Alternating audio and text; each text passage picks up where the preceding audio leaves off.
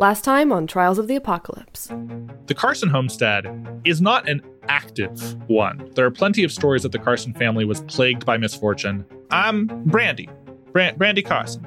I- I've come to take ownership of what my family has left me here, what, what my relatives have left, and it ain't no concern of yours. And that was a genuine pleasant surprise to see these graves so well tended when I expected it to be an overgrown mess. He uh, reaches for his hip flask. Libations for the departed? Libations are wasted on the departed. Libations are for the living.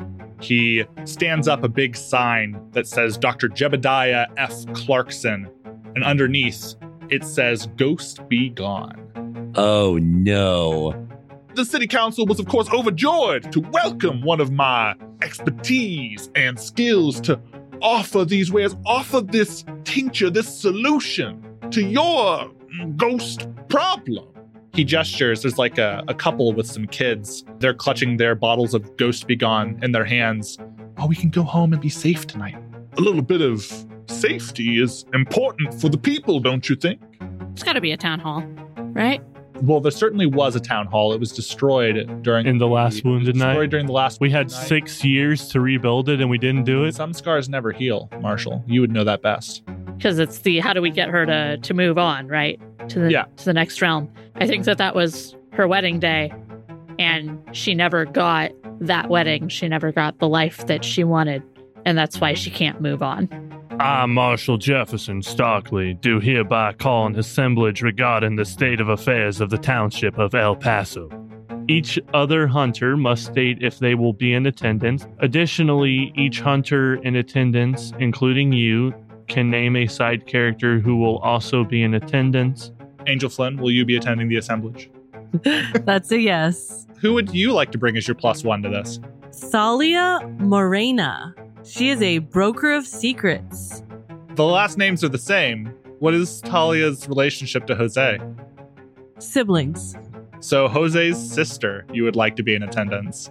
I will be at the assemblage, and I have invited Jebediah. Of course, Marshall Jefferson Stockley, you'll be in attendance, as will your deputy, of course. Of course, I, I was going to say the deputy was my side character that was going to be there. This this would alter what what Brother Gideon does because he has to be there for this. Because this is a coming together, everyone. If the assemblage is laying the spirit to rest, he's going to be there. As such, his plus one, uh, it's Brandy. This assemblage will certainly be an interesting one that you've called Marshall Stockley, Marshall Jefferson Stockley. Marshall Jefferson Stockley.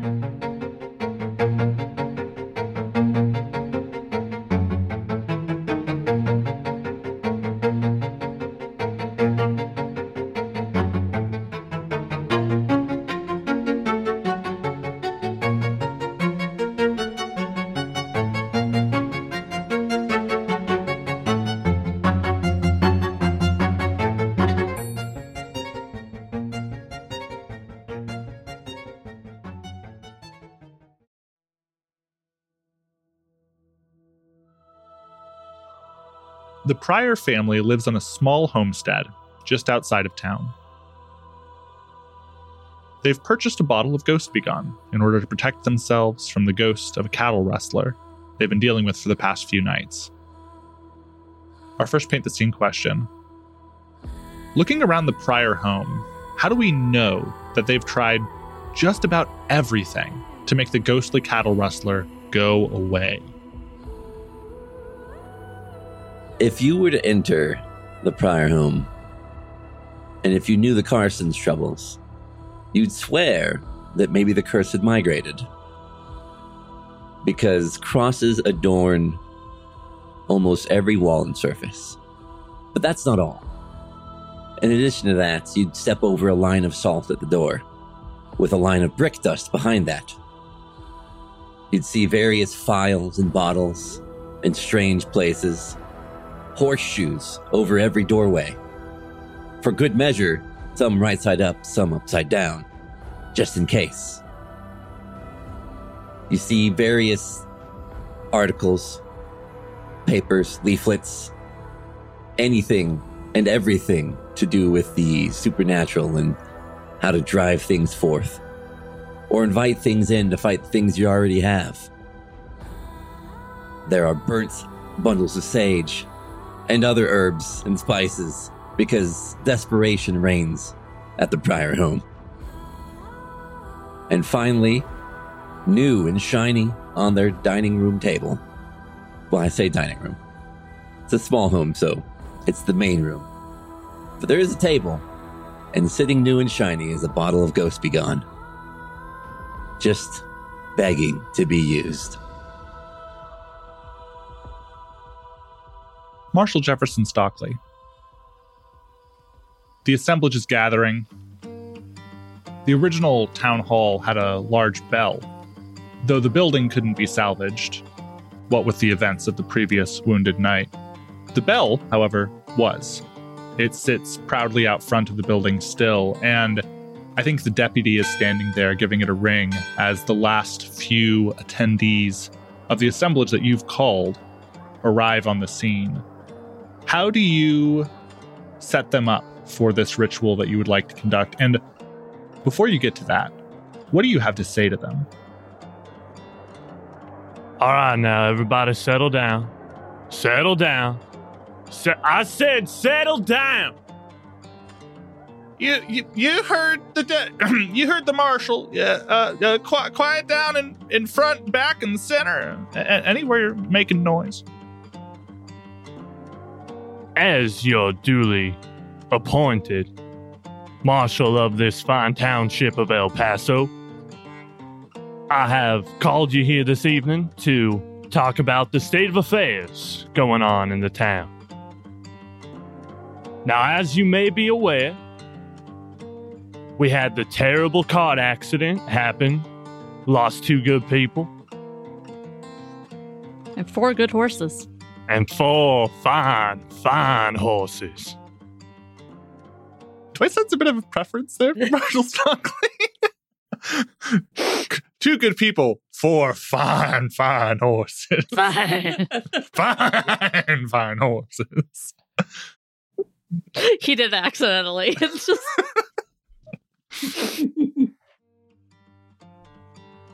And as you may be aware that there was a ghostly sighting at said crash. Y'all may want to raise a fuss at that. I didn't want to uh, give in to the paranormal myself at first, but we have done our due diligence in investigating. That is the conclusion that we have drawn, and as the wounded night is upon us, it is the only likely explanation. Now, what we've done as the Vigilance Committee is we have gotten together, looked over the facts, and have come to a conclusion that I believe will work for our advantage. And it's at this point that the marshal pulls out of his breast pocket a tin of high quality mustache oil Yeah? and will fix his mustache before he gives his next part. So I'm going to check off high quality mu- mustache oil tin. Oh, are you gonna try to work it into a move here? Or? I'm working it into my role that I have to do. oh, you still have to do a roll for the assemblage. Yeah. Oh, I forgot we hadn't done that yet because we rolled for the question. Yeah. Okay, no, carry on. Ooh, ooh. No, Okay. no. I give my speech and then I roll. Yeah, yeah. But I've it. worked this into the speech Oh, I hear you. Or working it into the role. I'm loving it. But a bup, bup, bup, baby. I told you I had a plan for the mustache oil already. I love that. Yeah. My God, it's wheels within wheels. Yeah. So the marshal fixes his mustache with his high quality uh, tin of mustache oil and we'll continue. you see, what we're planning to do is we're going to hold a uh, marriage ceremony of sorts that will allow said Spectre to pass on over to the other side and leave all of us fine people the hell alone. So that is our plan for that situation. Are there any questions, comments, concerns? Now is the time, ladies and gentlemen. And he'll wait a beat, and if nobody says anything, we'll take that as Oh, I, I want that roll before we get to anyone's Sure. responses because that'll guide That's how fair. how the audience Doesn't he get advantage if he uh, works in the? Yeah, you get to roll with advantage. So you get to roll three dice, take the higher two because of your uh, mustache oil. Oh, Because it's making you look all like. That's right. It's adding to your effect. You seem confident. whew. That was almost bad. That's a uh, nine on the dice, and it's a plus two, so that's an eleven. 11. Uh, Nice. well, on a full success, what's the result? Oh, let's see here. On a- move. On a hit, the keeper will reveal one clue for each active threat over the course of the night phase. Yeah. I didn't get the 12 plus though, which is sad, but Here's, almost. here's what I'm going to do for you then. Since you've already answered for the lady in white, you've already answered the question. Mhm. Technically, it isn't resolved yet, but giving you another clue isn't necessarily helpful. What I'll do for you instead is I will give you two clues across the night phase for, Ghost Be Ghost Gone. Be Gone. So, Marshall, you rolled an 11, which is a complete success. I will offer you, though, that you could spend a Janus mask and uh, turn it into a 12 plus. And on a 12 plus, the mastermind will appear at the assemblage, or you get a mastermind clue in addition to the other clues. Ooh, in addition, I got a success on it. got a very good success. I'm just giving you the option. I'm just I got the a option. I got an 11 on my roll. I am content with You're that. content with that. All right. Oh, but just imagine the the dramatic possibilities of putting on a mask. And the mastermind clue to see us out of the whole. Th- oh my gosh! Wowee! Peer pressure from me. All right, so I got Dave and David voting for me to put a mask on. Uh, make that a the bootstrapper too. Oh, come on. I mean, this was never a vote. You can do whatever you want forever. yeah, it's your your choice. 11 but is great. I roll. will say that it would be pretty cool. No, no, we live in a democratic society. So The marshal became the marshal due to popular vote. Pat, I do have an offer for you if you want. yeah. Uh, we could resolve it uh, once we get to the end of the night. If you don't have to do it right now, but you could do the moss covered gate. Yeah. You really want me to. I do really want you to do the moss covered gate. do I get to know what the moss covered gate is? Or You all will find out when we get Okay. to resolving it. I think doing it immediately wouldn't make much sense, uh, but doing it at the end of the night phase would make a lot of sense. What do you think, Pat? Fuck it, it's a one shot. Let's do this shit. hey, hey, hey. That's, That's the kind of fucking energy we look spirit. for. I want I want a shirt that says "fuck it." It's a one shot. so, picking back up where we left off, Marshall, you ask if there's any questions.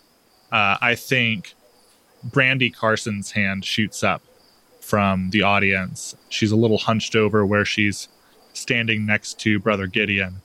It was, of course, strictly at his insistence that she came at all to this. It was quite the trek for her to come into town. But he insisted, and I imagine also offered a little bit of uh, a little bit of that good drink he's got in his flask there. And uh, with those combinations of factors, and the fact that, of course, the marshal might bring heat to her uh, otherwise, uh, she complied and came. But she does throw her hand up and ask, uh, uh, what, what, what's, what's this? I, I hear about a, a, a wed- wedding. I, I, I thought we were uh, do, doing something uh, about this ghost that left two, two of us dead. And and she like, and four horses. I think she like elbows. Four fine, fine, four. You're right. Two of ours dead, and and four excellent, well shot, uh, uh, uh, excellently reared, uh, beautiful coated uh, horses. uh, and she, she this is the dumbest bit. Uh, I love the bit. she so dumb. she elbows uh, brother Gideon in the side and, and looks up at him. Uh, I, I, I, I thought you said I needed to be here for something important. Yes, of course, Miss Brandy, and you are here for something important. See, you're you're crucial to the entire plan in order to lay this spirit to rest. Uh, her her eyes go kind of wide. C- cru- cru- crucial? Uh, me? Me? Yes, ma'am. You see how it is is that uh The spirit is the soul of your cousin's betrothed that, according to the papers, ran off the night before the wedding. Now, we believe that this specter died that evening and now cannot be laid to rest until she has accomplished what she set out to do in marrying into your family. Uh, what?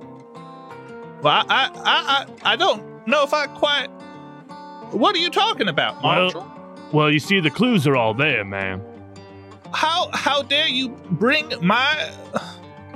Hasn't my family al- already been through enough? The dented wedding ring that we found at the crash site. It was hers. The circled date on the calendar that was to be their wedding day. All of your uh, details aside, I. What what does any of that have to to, to do with with me? You are the only surviving member of the Carson clan, are you not? Uh, Even if you aren't, you're the only one on hand here. uh, I think you see her her eyes widen even further as she starts to realize you you you mean f- for for me to marry a, a ghost? No, ma'am, I want you to pretend to marry a ghost. What, what, oh, is isn't that a, a, a bit insulting to the nice uh, young, young lady who, who who died? The way we figure it, this is the way to lay her to rest. Otherwise, she continues to terrorize the town. she like stops at that thinks about what you have to say her eyes kind of dart down and she looks at the ground she looks at her hands i think and they're lined and creased uh, over many years and many years of hard work.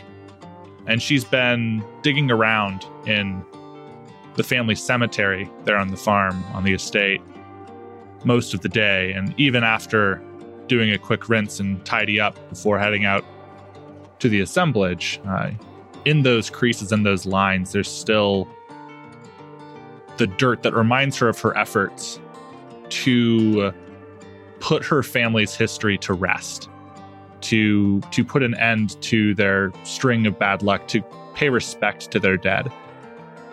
And so I think after looking down for a moment at her hands, she looks up at you, Marshall, and, and says, Well, it it will be uh, up to her, I, I suppose. But if if she'll, she'll have me, I'll I'll put my best foot forward to to the union. I was not expecting her to be shy about it. That's really cute. You're just asking this lady. She just you invited her here tonight to get married. You didn't even tell her what she was here for.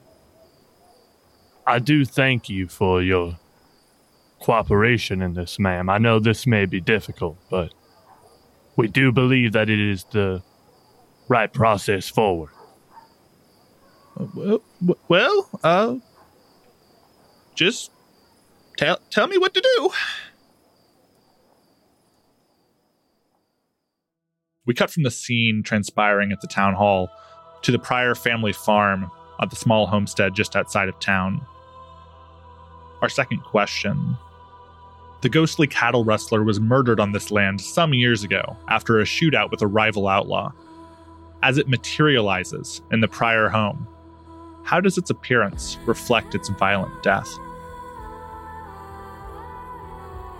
When it appears, it moves erratically, dodging bullets. There's the sound of pop, pop, pop. The ghost draws his gun, returns fire, and then a bullet hits the ghost and it splurts ectoplasmic blood before continuing towards the family, towards its opponent with gun raised and trigger finger actioning. We shift from the dire situation there to the one unfolding back at the old town hall. Angel, Standing with you is your friend, uh, at times accomplice, Talia Morena. She's your dealer of secrets, but she's also the sister of the deceased Jose. How has she been handling it? Talia does as Talia does. Always stiff upper lip. Doesn't show any weakness. But from time to time, her eyes would shift from the main goings on to the rusted gun laying under the rubble before returning as she tries to process what her brother's death really means. And does this really make anything better or not? Yeah, I think she's she's been here with you and her presence has been there. Her physical presence has been, but I think as the marshal originally started to drone on about the situation in town, I think you see her eyes unfocus as she stares off. I think particularly at the mention of the two that we've lost and the four Fine fine horses.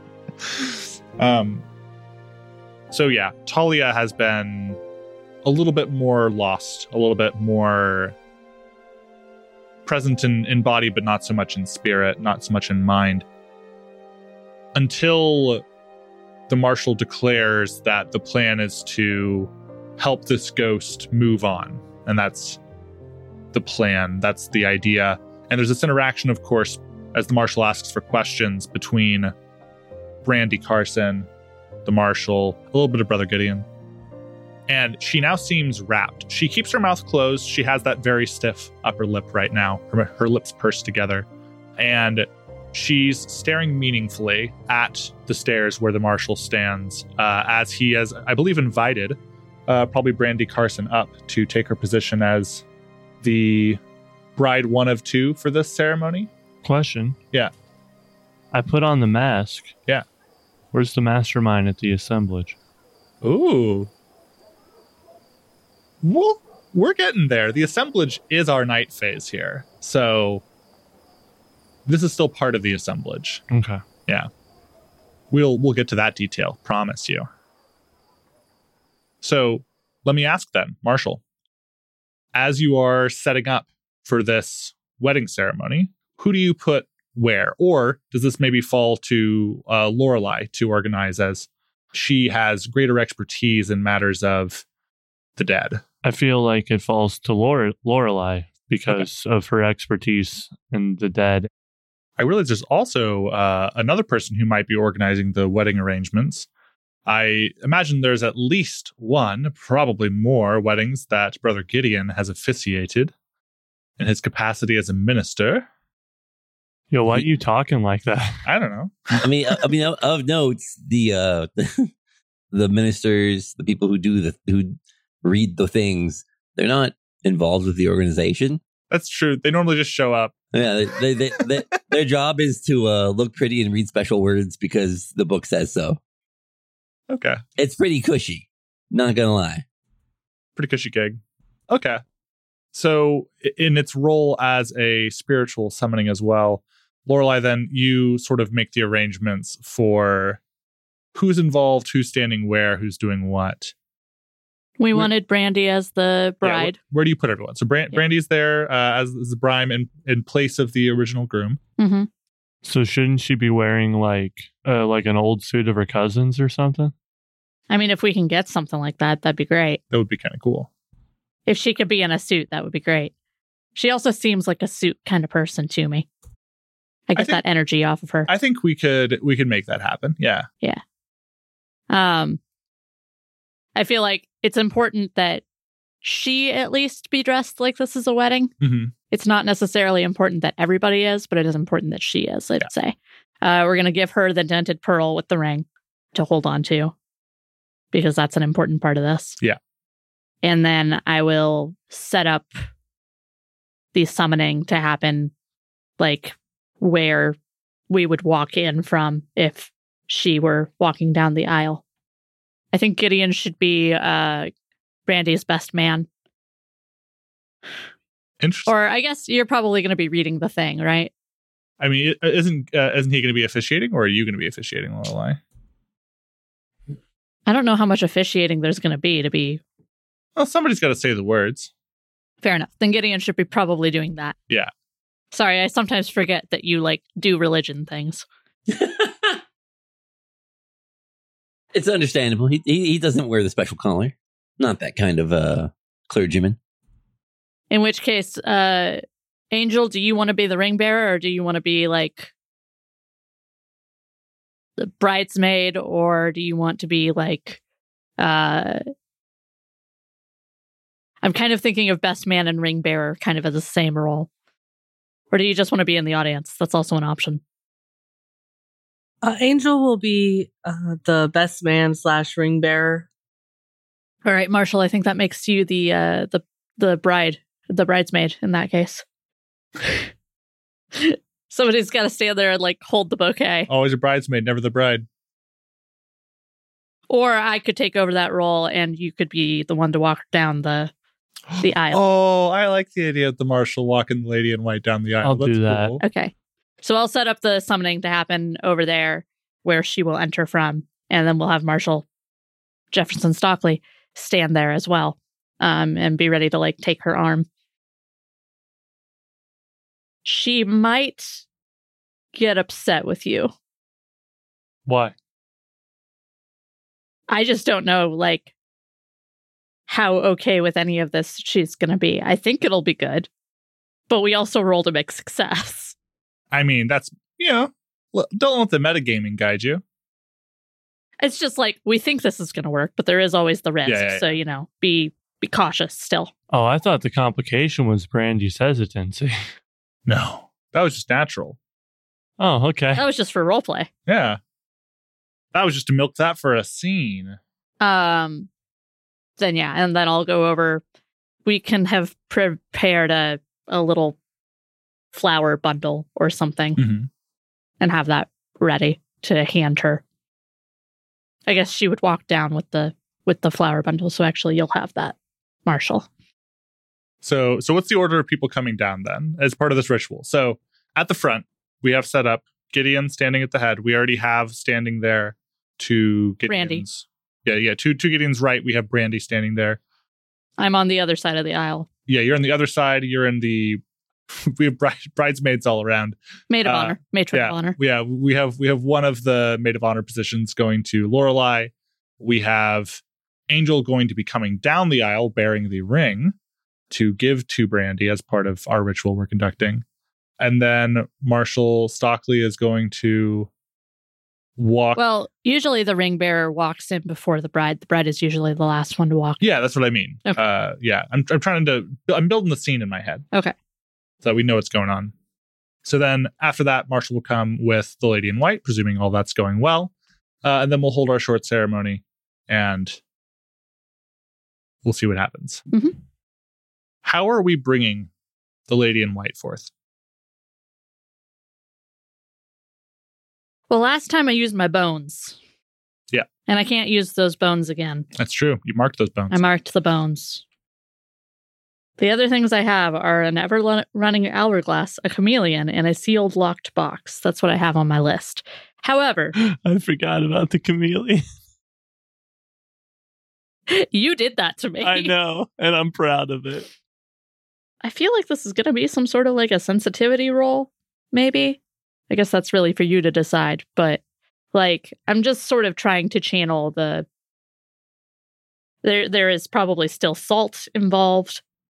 I think I might like burn some herbs and Oh, yeah, just- spices. just describe for me what you're what you're doing or do you just i mean is what you're doing just integrated into this ritual this ritual of marriage and you just announce the bride i don't know what you do tell me Will setting up the the scenario itself be enough to bring her here? i don't know Maybe if we play the wedding march. Anyone particularly good at tickling the ivories? Can Deputy Wainwright tickle the ivories? Wait, wait. Tickling the ivories? That might be something for the. Yeah, see if you have a see if you have a musician friend. Well, I mean, musician friend. She has employees. Hmm. They're not her friends. Okay, if your establishment has a piano, uh, and we've already established that the old courthouse is pretty much in the same square where your establishment is also located, the Golden Sun Cup. With a little bit of labor, uh, we could probably drag the piano out at least onto the front stoop so that its sound can be heard here across across the road, across the square. And I do like the idea of the deputy being able to tickle the ivories because, like, whoever whoever works for you is probably off duty right now, right? That that you bring in a musician or something to come and play for a while. It's late at night in, the, in, an, in an evening of the wounded night, so it's a little bit harder to rustle up a formal piano player. But I think the deputy, after you all have dragged, moved this piano out here, uh, the deputy will go over, uh, flip out imaginary coattails, settle down onto onto the bench, and look over to you, Marshall. At, at, at your service, Marshall. uh, what'll it be? The wedding march, deputy. The wedding march. Oh, right. Of course. Well, it's not necessarily the song I would want at my own wedding, but uh, that's all right. We can do it. And he starts playing it on this piano, and uh, the music comes in. The crowd has quieted down. They've been divided into two sides, one for each bride. Brother Gideon is there, front and center. To his right stands Brandy Carson. Next to her stands Lorelei Chambers. The other side is currently empty, but not for long, as the.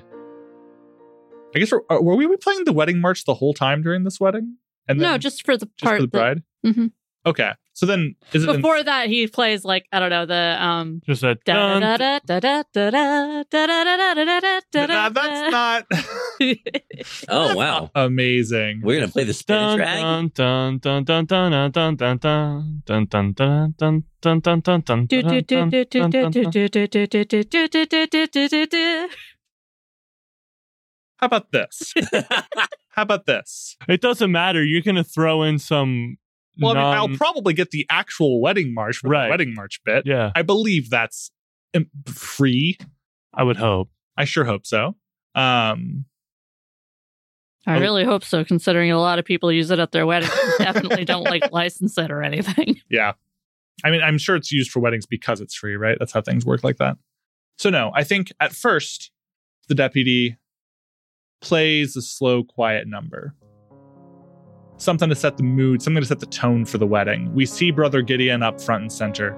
To his right is Brandy Carson, standing a little bit nervous in one of her cousin's best suits, or what's left of it after these years, a little bit moth eaten around the corners. Her hands clasped in front of her.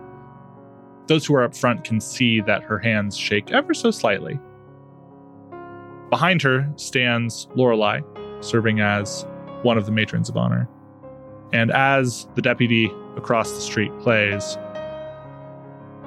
Angel, you walk slowly down the aisle across the cracked earth towards the front steps of the old town hall, or what's left of it. And aloft, carrying in front of you, you bear a ring with a pearl, dented slightly from use.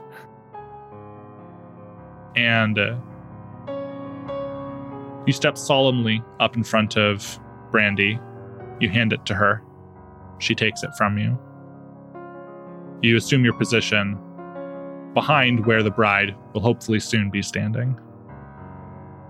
Marshall, you head to the back of the crowd. You stand there, your arm out, waiting.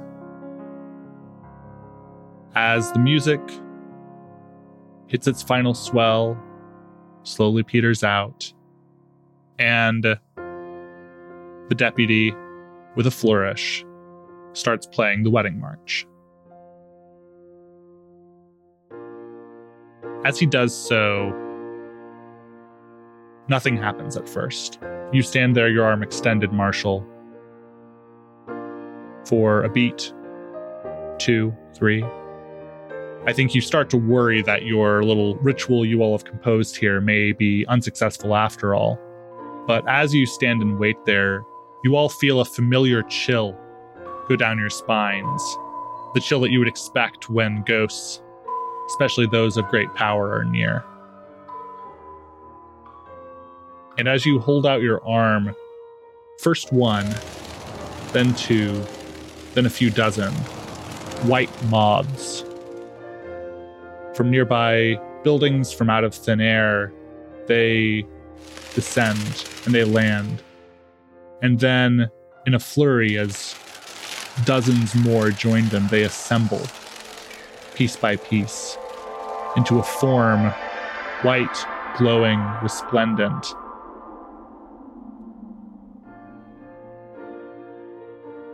And were it not for the fact that you cannot really feel her presence on your arm, Marshall, you would not know that she was a ghost. Just a young woman wearing a simple white dress, her arm linked with yours, looking nervously ahead, waiting for her wedding day. All right, starting on the left foot, sweetheart. Here we go. And the music comes in, we strike that familiar beat, and head down the aisle.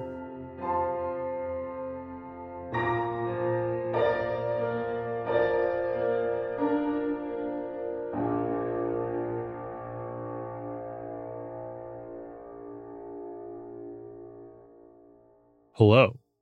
I've been expecting you. Or so I'd like to say.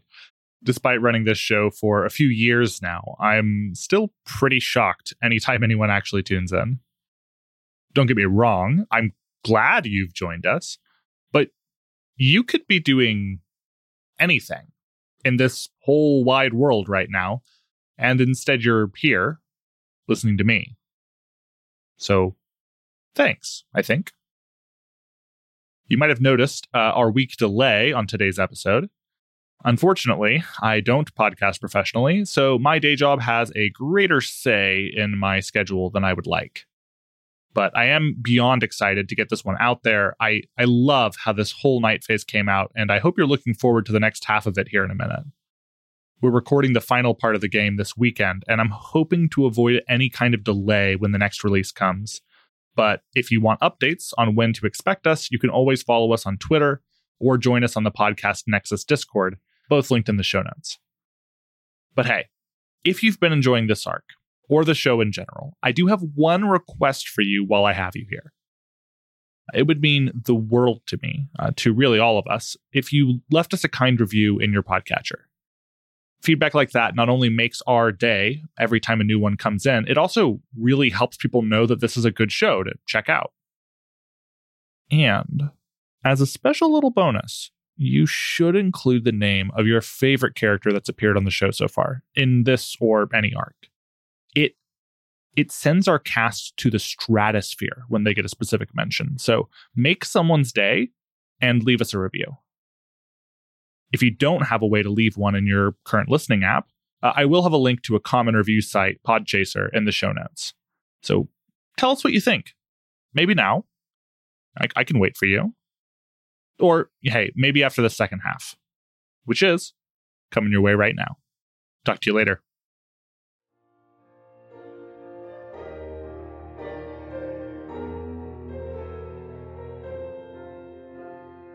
You've walked step by patient step up to the base of the stairs. You turn to face each other one last moment before letting her go the last few steps up to take her position for the ceremony. Marshall, do you say or or give give her any last advice? I won't say what first popped in my head, which was sure hopes this works. Was- But- exactly. uh, Uh, there you go, darling. The day awaits.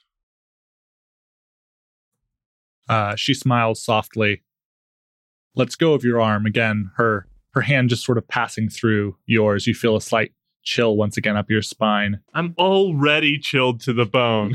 I already have the condition. Marshall, I'm sorry sorry to tell you, you're just getting colder, my dude. you now have chilled to the bone squared. yes, I need a hot bath after this. Oh, Tell hey. you You we can get there. That's the only thing to clear the condition, right? Yep. Is to Take a bath. is to partake in my vice. That's right. hmm She takes those last few steps up. She stands now in the middle with her betrothed, I suppose. Air quotes. air quotes betrothed.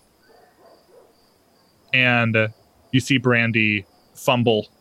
She slips the ring uh, temporarily into her pants pocket and she puts her hands out to take those of the lady in white. Brother Gideon, how do you begin the service? Oh, it's uh, you gotta go with the classic.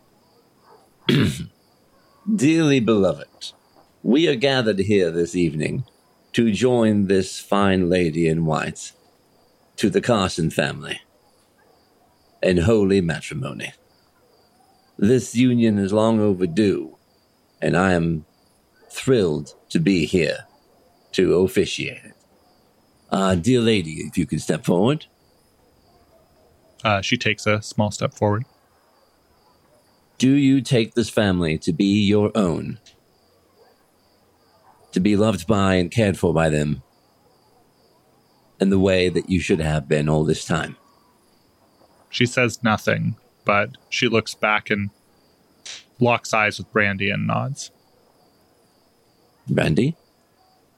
Do you take this fair lady into your family with open arms to care and cherish, knowing that she is your kin? Brandy sort of like does a hard swallow and also nods. The ring, if you please. Brandy sifts through her pocket once more, keeping one hand in the hands of the lady in white, and she pulls forth the ring. And I think she's still holding it in her hand. She's about to present it, about to try to slide it on to the finger, when from the audience you hear, Well, I've got to say this is this must be the the grandest farce that uh, I've ever seen. a, a ghost wedding. Is that the fucking snake oil salesman? Dr. Jebediah Clarkson is sort of slow clapping his hands. Jebediah, I don't believe Brother Gideon has uh, asked for any feedback on this particular ceremony yet. Well, I have to say, isn't it tradition in events such as this for for ones to have an opportunity to air their grievances at the proceedings?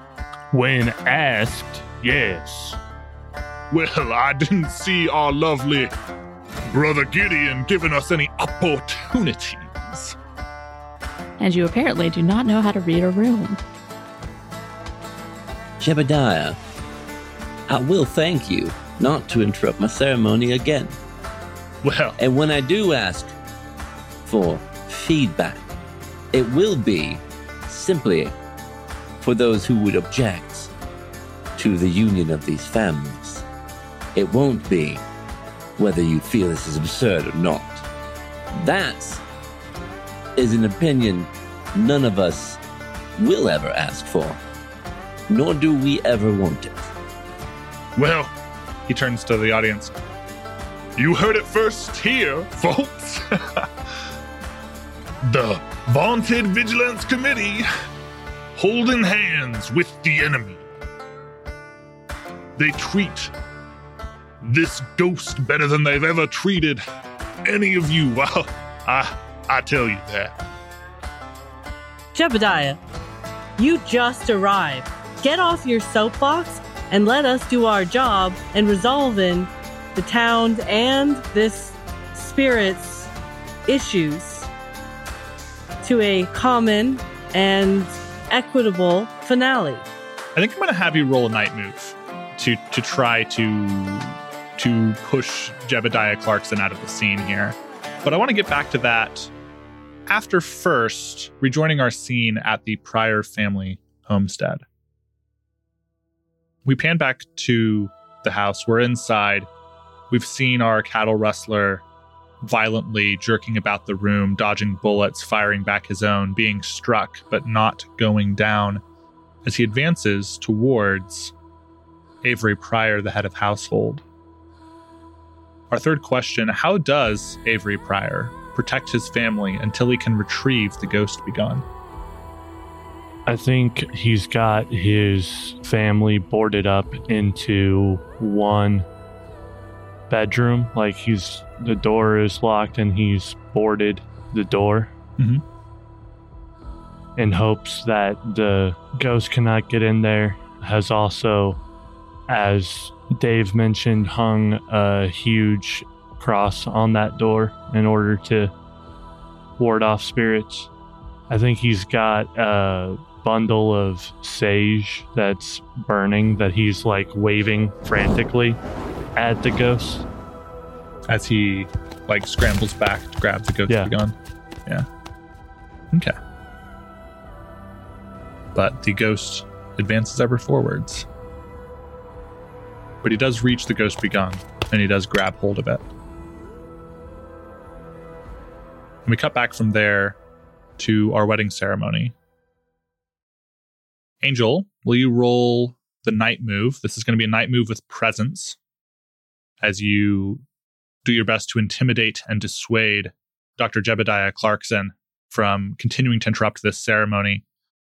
Uh, what are you worried will happen?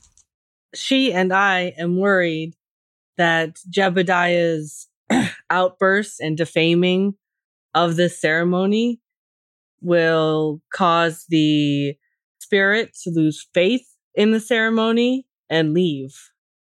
Hmm. Okay. Uh, I think how it's worse than that is the lady in white will believe she's been duped into coming here and will cause some trouble of her own. This is going to be rolling 2d6. You're going to add your presence modifier. Okay. That's a seven. to seven. So on a seven to nine, you hold steady, but there's a complication or cost, and I will describe what it looks like. You tell Dr. Clarkson that he doesn't know better, that he can't know how you all have treated the town here, that he has not been here to see this, and that he would do well to step back at this time. He he does stop talking he he stops trying to talk over you and, and the others.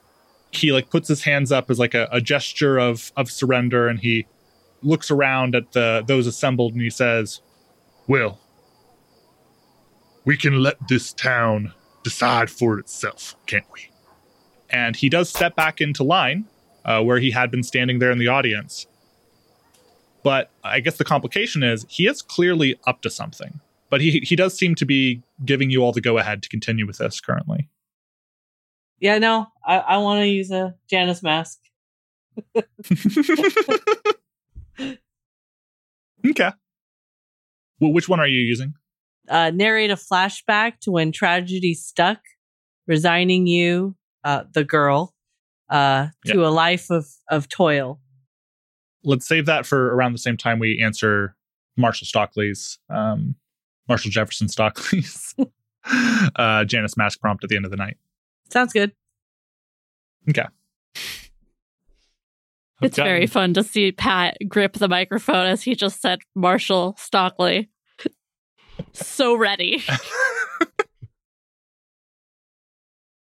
So instead, that bumps your roll up to a 10 plus.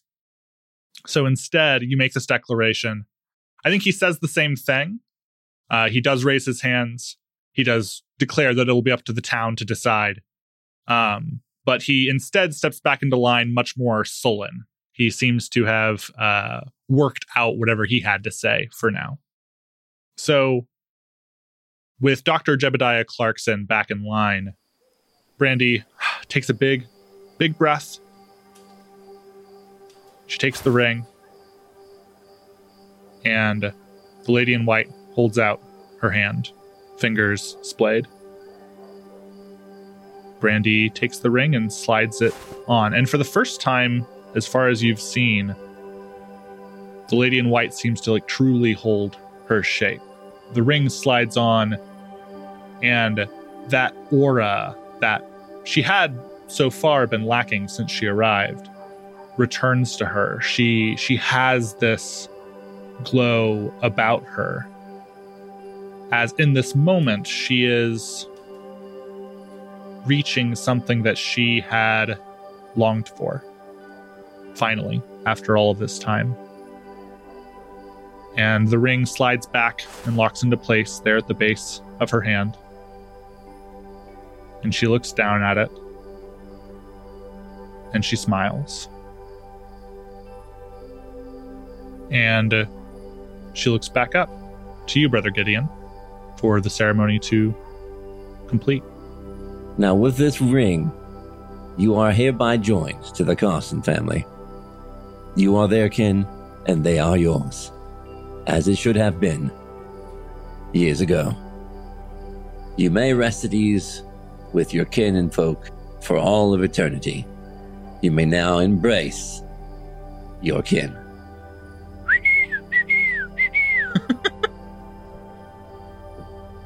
I think the audience claps, and the two at the front close together. As their bodies meet, the lady in white bursts once more into this cloud of swirling moths. Ew.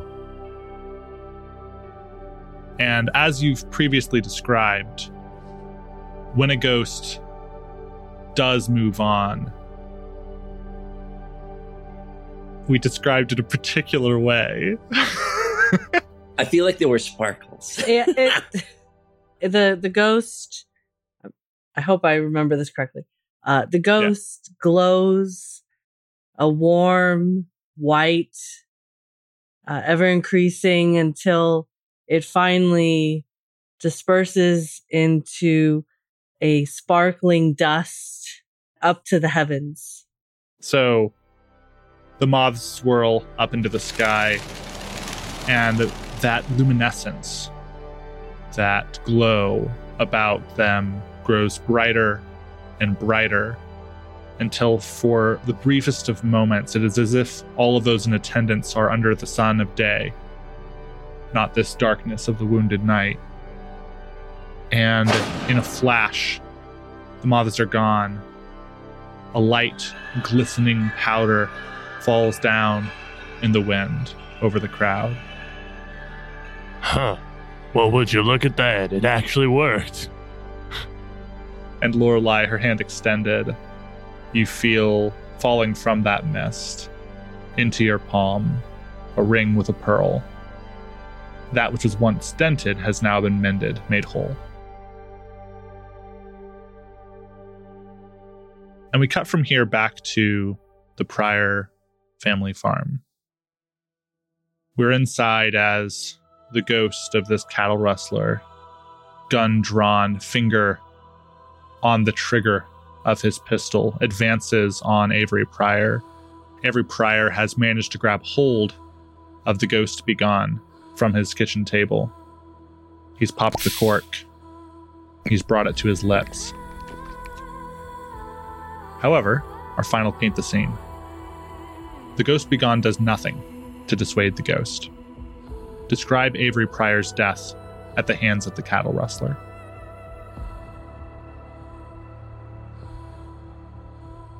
When a ghost kills a person, a human, a mortal, especially a very powerful ghost,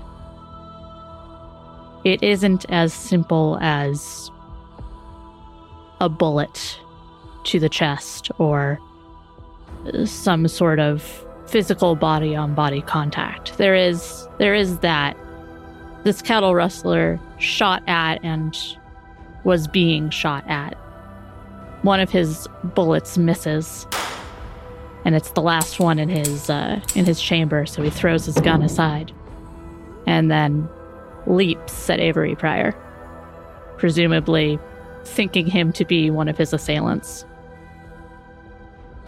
Avery drinks the uh, the ghost be gone, waiting for that to dissipate the ghost as he saw just a few hours ago. And instead, the ghost just continues to move toward him. Cattle rustler wrestles him to the ground, choking him. But before his life can be taken that way, the intent kicks in. And something in the ghost of the cattle rustler pulls the spirit from Avery Pryor's body. It moves like this warm bead of light from Avery's throat up the cattle rustler's arm, expanding, sparkling. And then it gets smaller and smaller and smaller and fizzles out.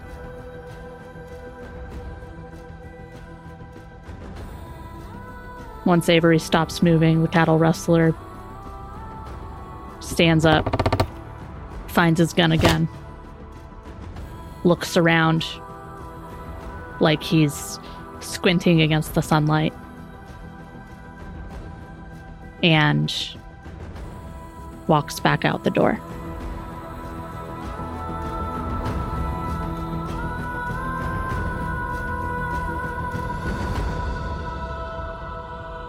We cut from that scene back to the center of town. Angel Talia has come up next to you after all of the shimmer and sparkle of the lady in white has been blown away by the hot, even now, night wind. She goes over to you and rests a hand on your shoulder. She I think makes eye contact with you for the first serious time she has since really the news came yesterday about Jose, about her brother. She takes both of your hands in hers and just says to you, Thank you for bringing me here.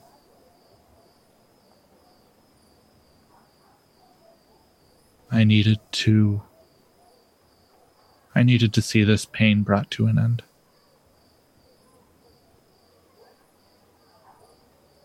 In response, Angel just gives Talia's hands a double squeeze because no words could really convey the heart of things better between the the two ladies who both know not to show weakness, but understand each other.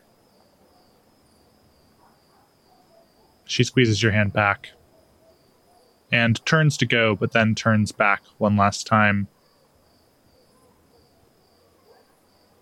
It's up to you. Your group, you know, to put a real stop to this. We can't handle many more wounded nights. I certainly can't.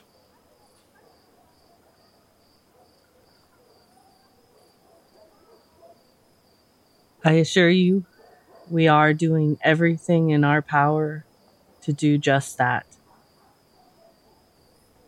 She nods. It's still not enough, though. And she leaves.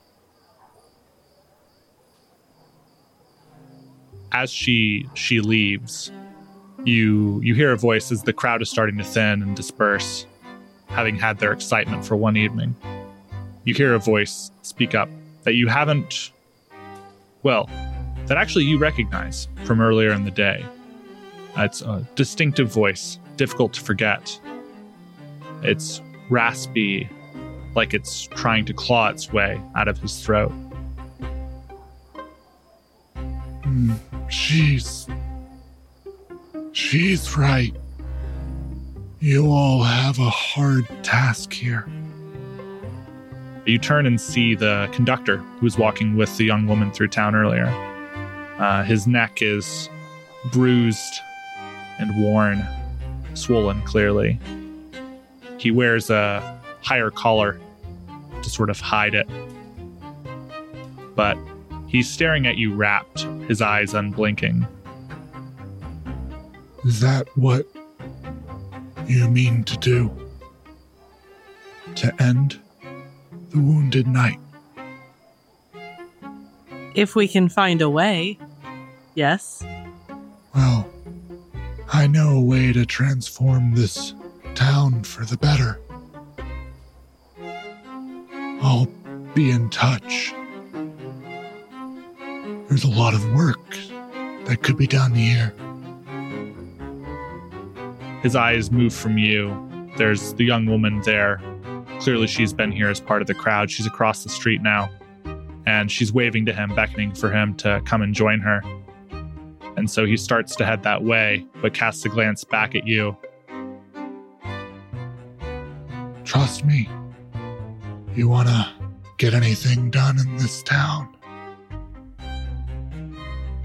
You have to take it for yourself. And he heads over to join the woman, and they depart.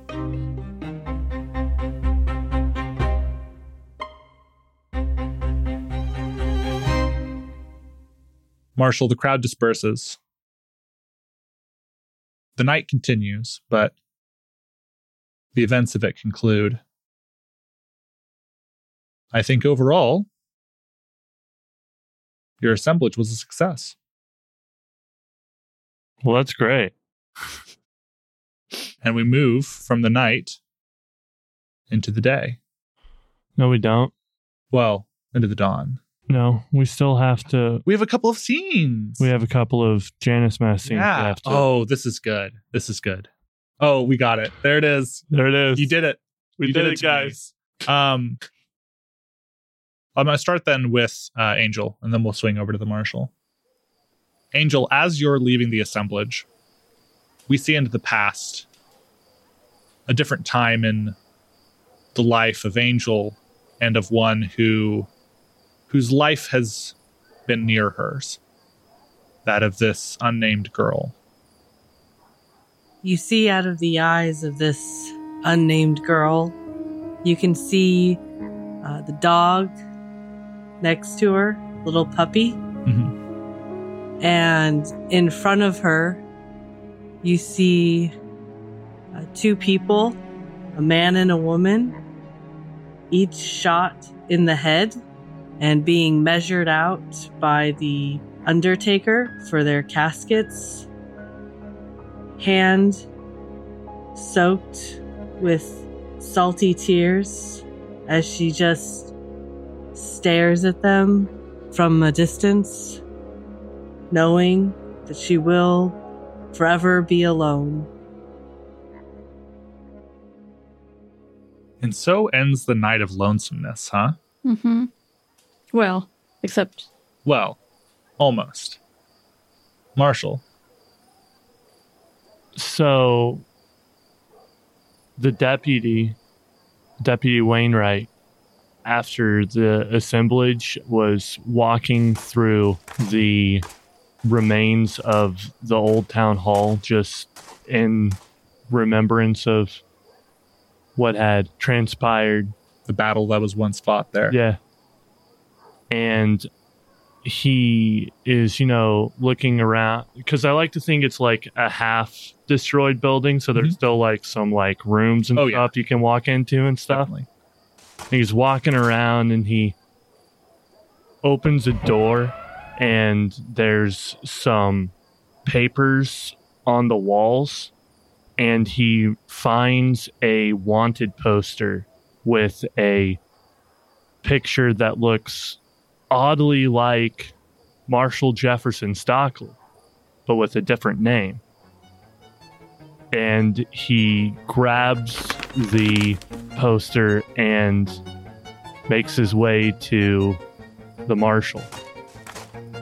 His feet leave the building, and for just a moment in the camera's view, we see behind the building for the first time.